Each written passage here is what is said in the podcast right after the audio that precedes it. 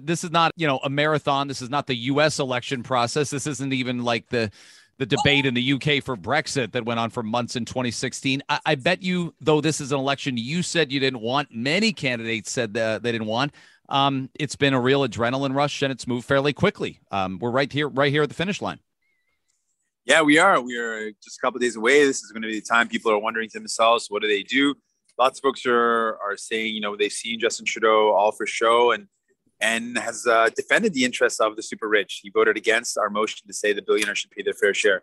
Or New Democrats said really clearly, it's not going to be you or your families that that have to pay the burden for the pandemic and the recovery. It's going to be the ultra rich, the companies like Amazon that don't pay their fair share. We're going to make them pay their fair share and invest that back into people that seems like it, it's grabbing people. What may not is I, I, know some people bristle at the idea of a wealth tax. This doesn't strike me. I think wealth tax is confusing because people think sometimes that's that's just for personal wealth. And well, though those people have to pay their fair share, you've pointed out obvious loopholes from billion dollar companies um, that that aren't paying actually tax in many countries that they operate in and make big profits in.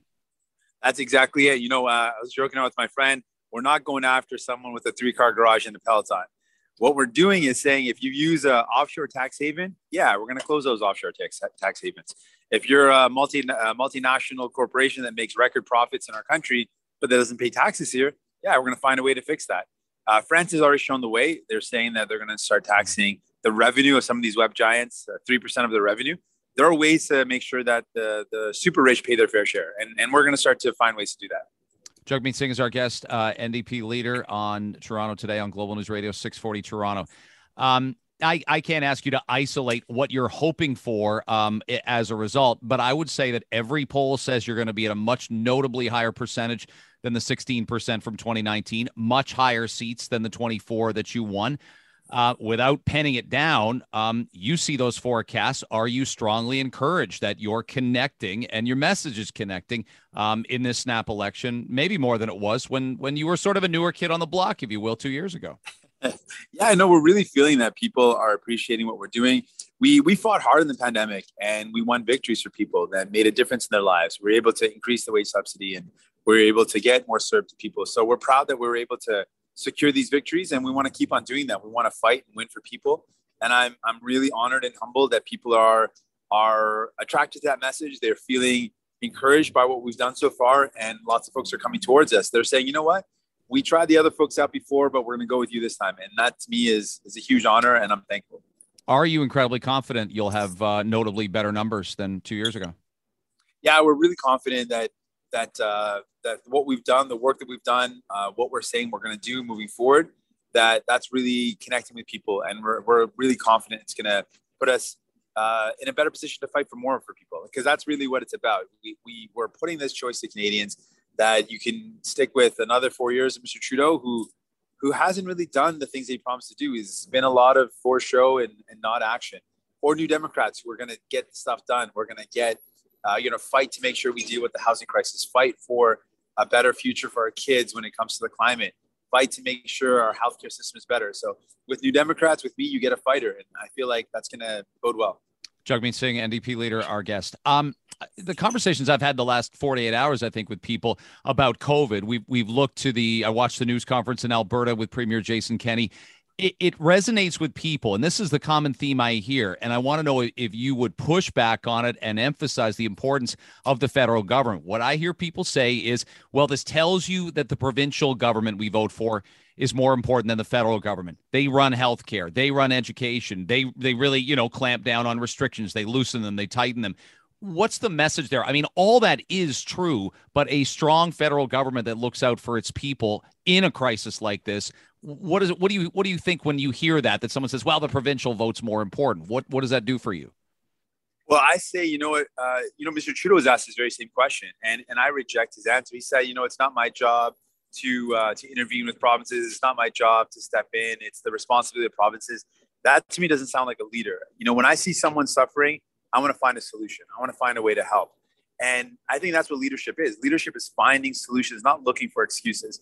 And there's ways to find solutions. The federal government can be an incredible ally, an incredible force for good to make people's lives better. You know, the universal healthcare that we're so proud of, it was federal leadership. Tommy Douglas got it done as a premier and said we should do this across Canada and led the way, brought that leadership to make something happen, which is one of the prides of Canadians. We are so proud of our system. It came from that leadership. Similarly, in this crisis, Mr. Trudeau called an election which mm. jeopardized our ability to help people. That was a selfish decision. I believe the role of a prime minister should be to step up and help out people. If a province isn't doing what's necessary, then a prime minister should step in and try to help out.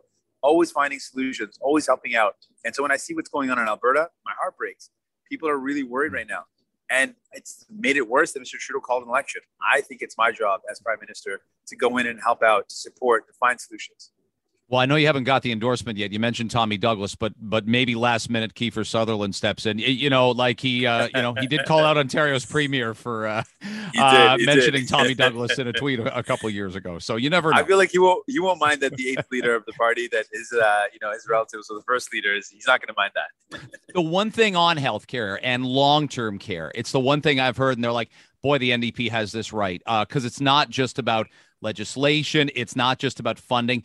It's about cleaning out for profit facilities. As you know, in Ontario, right. that's where most of them are. As you know, that's why uh, we had so many tragic deaths due to COVID because most of the for profit LTCs were in our province where our listeners are. Um, speak to me about that and, and just the importance of that. It's it's everybody is, is thinking, okay, what lessons will we learn here? Well, if, if we just leave long term care the same, we didn't learn anything. It's so true. And this is what to me is the most heartbreaking thing is that you know, in a pandemic, our loved ones, the most vulnerable, our seniors paid the price with their lives. And if we don't do anything about that, you know, like literally shame on us. We've got to do something to stop this from happening. And one of the things that's the clearest, the most obvious evidence is that for profit care is worse for seniors. They're more mm-hmm. likely to get sick and more likely to die. And it's not a surprise. It's because for profit care means they cut corners. They're not delivering the amount of hours necessary the resources necessary. And for folks out there thinking, well, maybe can we do this? Can we not? When we put money into long term care, if we're spending that money, we're investing that public money, and that long term care center is for profit, then not all of our public money is going to go to caring for our seniors. Some of it is going to end up into the pockets of rich investors or shareholders. And that doesn't sit right with people. Why would we spend our public money on caring for our seniors only for it to end up in the pockets of rich investors if the institution is for profit. So we want to get that removed. Trudeau and uh, O'Toole teamed up to vote against our motion to remove the profit and the greed from long term care. And really, it insults all those lives lost because we know for profit care is the worst when it comes to the conditions of care for our seniors. It's just the, the thing that I think makes our listeners the most intensely angry is we, we, we take care of uh, parents and young children. We, we look out for them with maternity leave and childcare and now junior kindergarten, kindergarten. And then at the end of our lives, and we're all going to get there, we're all going to get old and we're all going to get elderly. It's like you're on your own and it's not right. And people know it. See, you nailed it right there. That's the thing. We're all going to end up there. And so when we talk about our, our loved ones and our seniors, we're trying to take care of, of our elders. But if we don't fix this, we're going to end up in the same spot. This is a crisis that's not going to go away. It was there before the pandemic. And one of the most important things that we can do to set this right is to end the for profit. And I'm committed to it. I'm unequivocal about that. Uh, while you know the liberals and the conservatives seem to have voted in favor, well, that they did vote in favor of for-profit care. I reject that. That's the wrong way to go. We need to make sure we take care of our, of our loved ones and our elders respect them, give them dignity, and that means public care. That means not-for-profit care. That means putting the the resident ahead of any profits.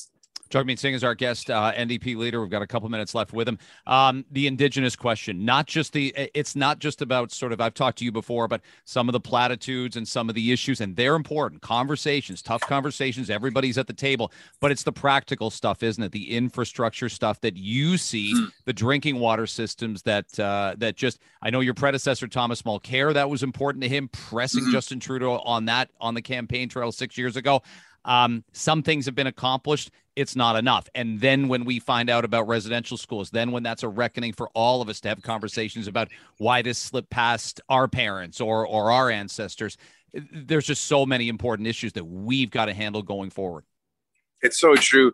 And, and you know, when I think about what is the first thing we can do, I can't imagine that a country as rich as ours, where G7 nation, with the technology and resources that we have, that we can't make sure every Indigenous community has access to clean drinking water.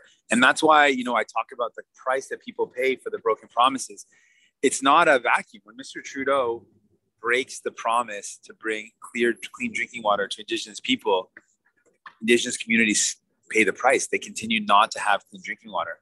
And for me, this is just unacceptable. There's just no way that I, that's inexcusable. So I, I want folks to know I'm going to fight with everything I have to make sure that first and foremost, people have clean drinking water. And secondly, and, and really close to that, is that we can't be fighting Indigenous kids in court. And right now, that's what Mr. Trudeau is doing. These are kids that were found by the Canadian Human Rights Tribunal to have been discriminated by the Canadian government. And they found that it was so bad that it was willful and reckless.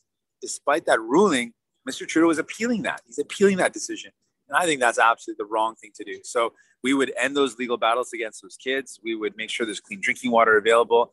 We wake up every single day in office as prime minister and say, what are we doing today to make sure that clean drinking water is available? If it was made a priority, I do not believe that we couldn't get this done.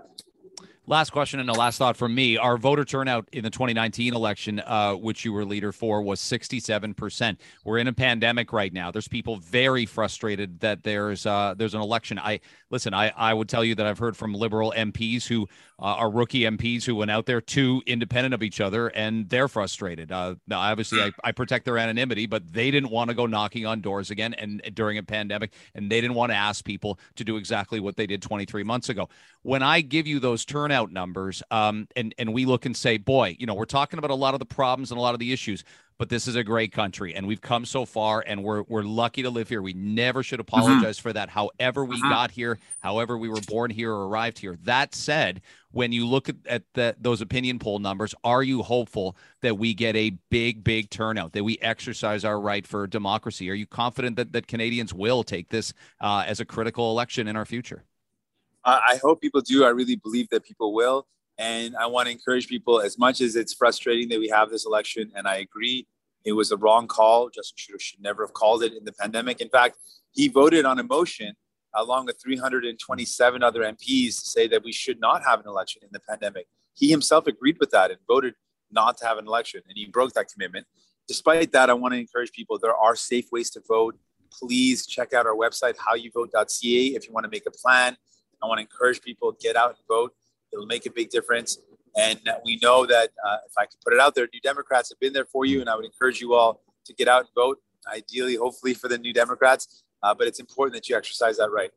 Jagmeet Singh, leader of the NDP, thanks for making an appearance on the show. Uh, thanks for being generous with your time. Uh, good luck. I hope when the dust settles and you've got a, a, a, clear eye on the results, I hope you come back, give us your thoughts on where the NDP and where you go from here as leader. I appreciate it. I would love to do that. Thanks so much. Take care.